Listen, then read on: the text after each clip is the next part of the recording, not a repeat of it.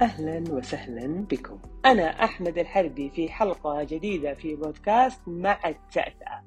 حلقة اليوم حلقة استثنائية. حلقة خاصة لحدث خاص بالنسبة لنا. حدث ننتظره في كل عام بكل ترقب وبكل بهجة. حدث يصنع الحدث بالنسبة لنا.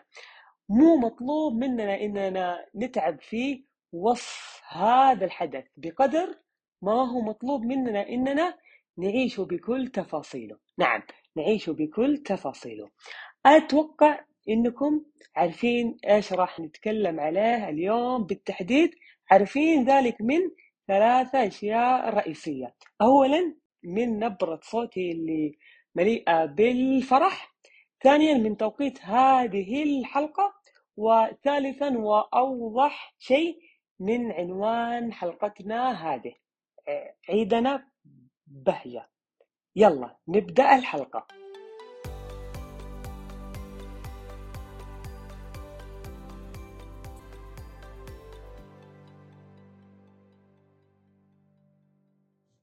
هذه أيام العيد وهذه أيام الحياة قد هلت وسرت.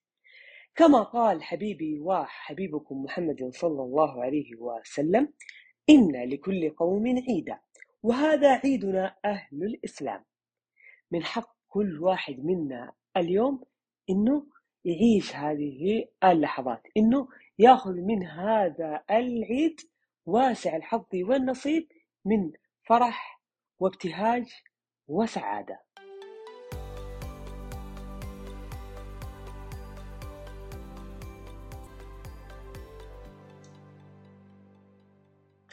أنت يا صديقي الذي لديك ماضي مليء بالذكريات السيئة والتجارب الفاشلة وخيبات الأمل التي لا تعد ولا تحصى. أرجوك تناساها اجعلها تبتعد عنك وابتعد أنت عنها كذلك فهذه أيام عيد.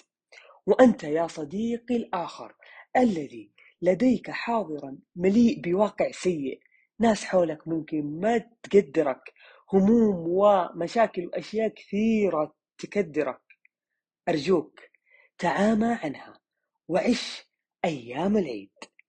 وأنت يا صديقي الآخر الذي تفكر في مستقبل مليء بدراسة أو وضع مهني شاغلك تحديات وصعوبات عارف إنها راح تجيك لكن ما تدري كيف تواجهها وكيف راح تتعامل معاها أرجوك لا تفكر فيها.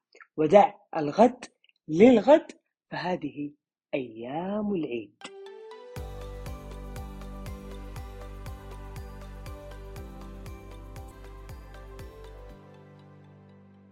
طيب اليوم عندنا ثلاثة رسائل رئيسية لثلاثة من الأصدقاء. الرسالة الأولى مع الصديق الأول. للشخص اللي ما عمره بدا رحلة تحكم بالتأتأة ومو عارف كيف يواجه وكيف يتعامل مع التأتأة واللي ممكن جالس من الآن أو من فترة طويلة جالس يفكر في التأتأة وفي كيف يتعامل مع التأتأة في مواقف العيد اللي ممكن نتعرض لها كثير.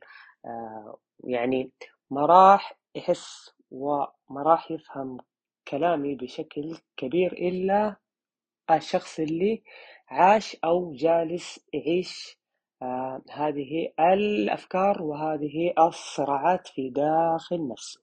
فرسالتي لك تقول إنه حاول إنك تستمتع باللحظة. حاول إنه تبقى في منطقة راحتك. حاول إنك تستمر على الشيء اللي هو يساعدك. آه يعني لا تحاول إنك تحمل نفسك ضغوط آه منت متعود عليها سابقا بحيث إنك تستحدث مواقف مواجهات جديدة لأنه ممكن هذه تعود عليك بالسلب. ف آه أنت يعني حاول إنك تبقى في منطقة راحتك حاول إنك تستمتع بالعيد. سوي الأشياء اللي تساعدك إنه تعيش لحظات العيد هذه. خليني كذا أضرب لك مثال بسيط يوضح لك الفكرة. آه يعني إحنا أحيانا كذا يجينا وجع شديد. يعني مثلا زي ألم الأسنان تمام؟ آه فإحنا مثلا نروح للدكتور مو والله عشان نبغى نتعالج رغم إنه العلاج مهم جدا لكن نروح وقتها للدكتور بس عشان نبغى آه نبغى ناخذ مسكنات أو نبغى ناخذ إبر مهدئة نرتاح من الألم في اللحظة هذه. بس عشان بس نرجع البيت وننام نومة مريحة بعد ما كنا تعبانين. آه فأنا أبغاك تسوي نفس الشيء. طبعا طبعا ما أقصد إنه تروح في ليلة العيد للدكتور وتقول له أبغى آخذ إبرة مهدئة عشان أنا معي تأتأة. لا لا لا أبدا. ما أقصد هذا الشيء. أقصد إنه مثلا إذا أنت متعود إنك ما ترد على المكالمات الهاتفية عشان معاك تأتأ استمر. إذا إذا أنت متعود إنك ما ترد بفويس نوت آه لتهاني العيد اللي تجيك وأنت مرتاح إنه تكتب كتابة استمر. لكن بشرط أباك إنك توعدني بعد العيد تفكر في حلول تساعدك إنك تتغير وإنك تتحسن للأفضل. آه بس مو في العيد. العيد مو وقت للحلول. العيد وقت للاستمتاع.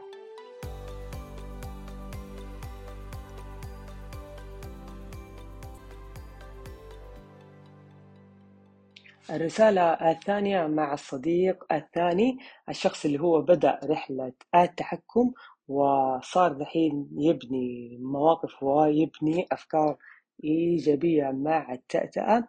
رسالتي لك تقول إنه حاول إنك تعزز المواقف والأشياء الإيجابية اللي أنت قاعد تبنيها. يعني أبغاك كذا تنظر للعيد إنه فرصة لك إنه بيئة خصبة لك إنه أنت تجرب وإنه أنت تواجه إنه أنت تكسب مواقف في صالحك. بس بشرط واحد آه إنه آه حتى لو لا قدر الله ما نجحت في مواجهة موقف ما أو تعرضت لتعليق سخرية أو لتنمر أبغاك تكون جاهز لكل الاحتمالات بحيث إنك ما تتأثر ولا إنك تتضايق لأنه أنت أصلا جالس تجرب فكن جاهز لكل شيء. آه ممكن كمان أعطيك كذا مثال سريع. لو أنت مثلا متعود إنه ترسل تهاني العيد آه كتابيا حاول إنه العيد هذا تخليها صوتيا ولا تستهين بالمواجهات والتفاصيل الصغيرة دي لأنه حيكون لها مردود إيجابي كبير لك.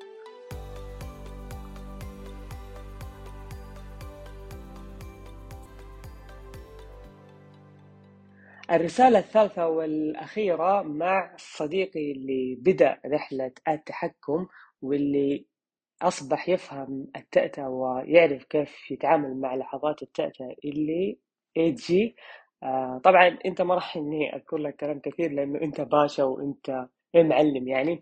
آه أنا بس يعني ممكن بذكر لك آه حاجة بسيطة جدا إنه حاول تستمر على ما أنت عليه واذا كان عندك يعني ذكريات آه سلبية أو ذكريات سيئة من مواقف سابقة تعرضت لها قبل ما تبدأ رحلة التحكم بالتأتأة حاول إنك تستغل هذا العيد في إنه تمحو الذكريات دي وإنك تصنع ذكريات جميلة تستمر معك بقية حياتك بإذن الله.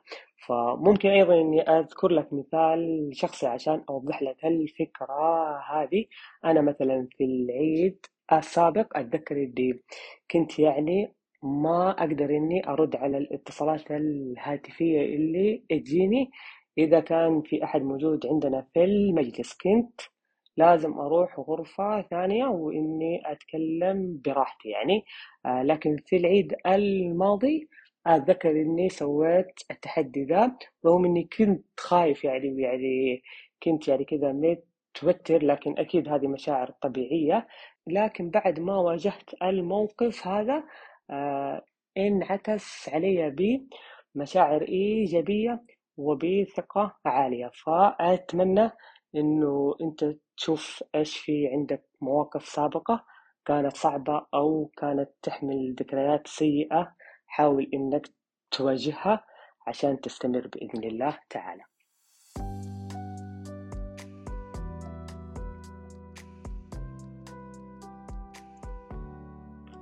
لعلنا الآن وصلنا إلى ختام حلقتنا هذه معكم. أتمنى إنها كانت حلقة مفيدة ومبهجة لكم بالطبع. ولا تنسون مشاركتي انطباعكم عنها ومساهمتكم معي في نشرها. إن رأيتم أنها تستحق النشر بالطبع. وأخيرا أقول لكم نحن العيد ونحن وحدنا من سيصنعه لذواتنا ولأنفسنا ولمن حولنا. أطلقوا العنان يا أصدقاء لأصواتكم ولحروفكم ولعباراتكم ولتهانيكم. فهي حتى وإن كانت متقطعة فإنها ستصل. وسيبتهج بسماعها من أحبنا وأحببنا. وسينزعج من سماعها من كرهنا ولم نكره. لأننا الصادقين في النوايا والمنطق الذين نطمع أن ندخل الجنة بقلوب من شدة رقتها وطيبتها أصبحت كأفئدة الطير. قبلوا في هذا العيد. أهليكم. وأحبابكم وأطفالكم ومدوا أيديكم إلى كل صديق وتجاوزوا خلافاتكم وارسموا للعيد معناه ولا تجعلوا للشيطان نصيبا في مثل هذه الأيام فتموت مباهج هذا العيد في هذه القلوب. تجملوا والبسوا أحسن ثيابكم وعبروا عن فرحكم واشدوا بكل مباح فكل ذلك من دين الله تعالى ومن جمال منهجه وشريعته. الله أكبر الله أكبر الله أكبر لا إله إلا الله. الله أكبر الله أكبر ولله الحمد. قل بفضل الله وبرحمته فبذلك فليفرحوا. هو خير مما يجمعون. عيدكم سعيد ونراكم على خير.